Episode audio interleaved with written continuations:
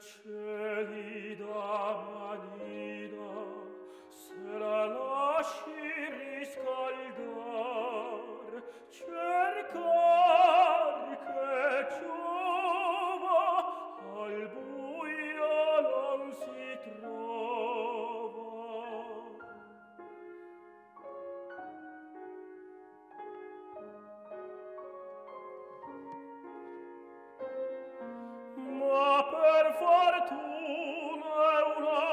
notte чадлаар бас их дуулдаг тийм одоо дууны төрөл байгаа. Одоо тэр бүхттэй холбогдуулаад үзэхэд бол Монгол дуучдын авьяас чадвар бол маш их